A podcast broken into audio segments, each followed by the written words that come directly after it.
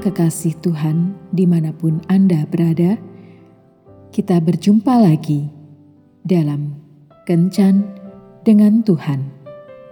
Edisi hari Selasa, tanggal 5 Juli 2022. Dalam Kencan kita kali ini, kita akan merenungkan ayat dari surat kedua Rasul Paulus kepada jemaat di Korintus bab 4 ayat 7.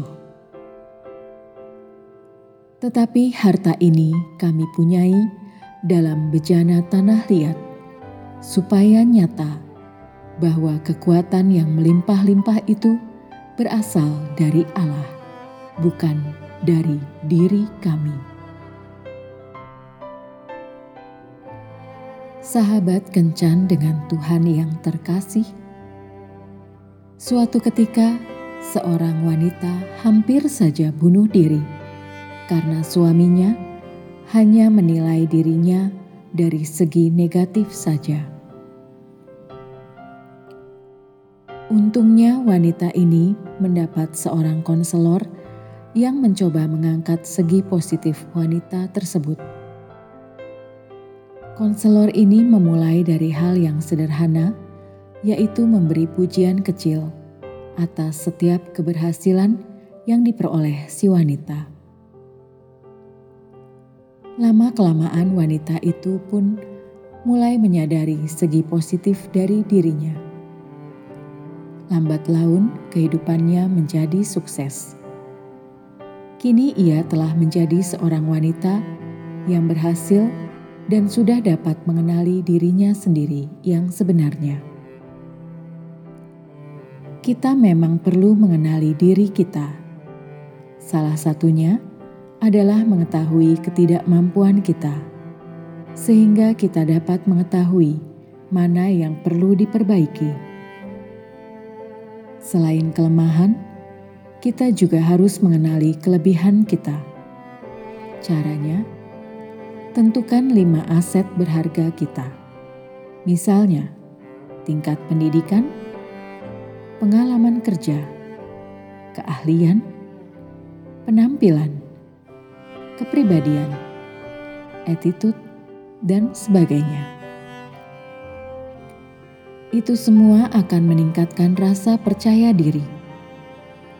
Bila rasa percaya diri kita sudah ada, kita akan mudah melangkah lebih jauh. Selanjutnya, milikilah perbendaharaan kata yang benar. Misalnya, kita sedang menghadapi masalah dan berkata, "Saya menghadapi masalah besar."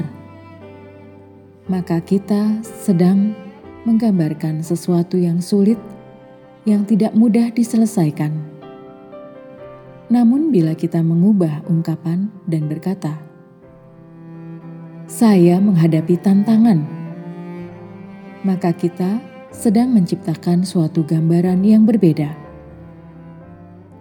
Cara kita berkata-kata akan mempengaruhi alam bawah sadar kita. Berhati-hatilah dengan apa yang kita katakan. Jangan lagi mengatakan hal-hal yang negatif dan yang melemahkan semangat.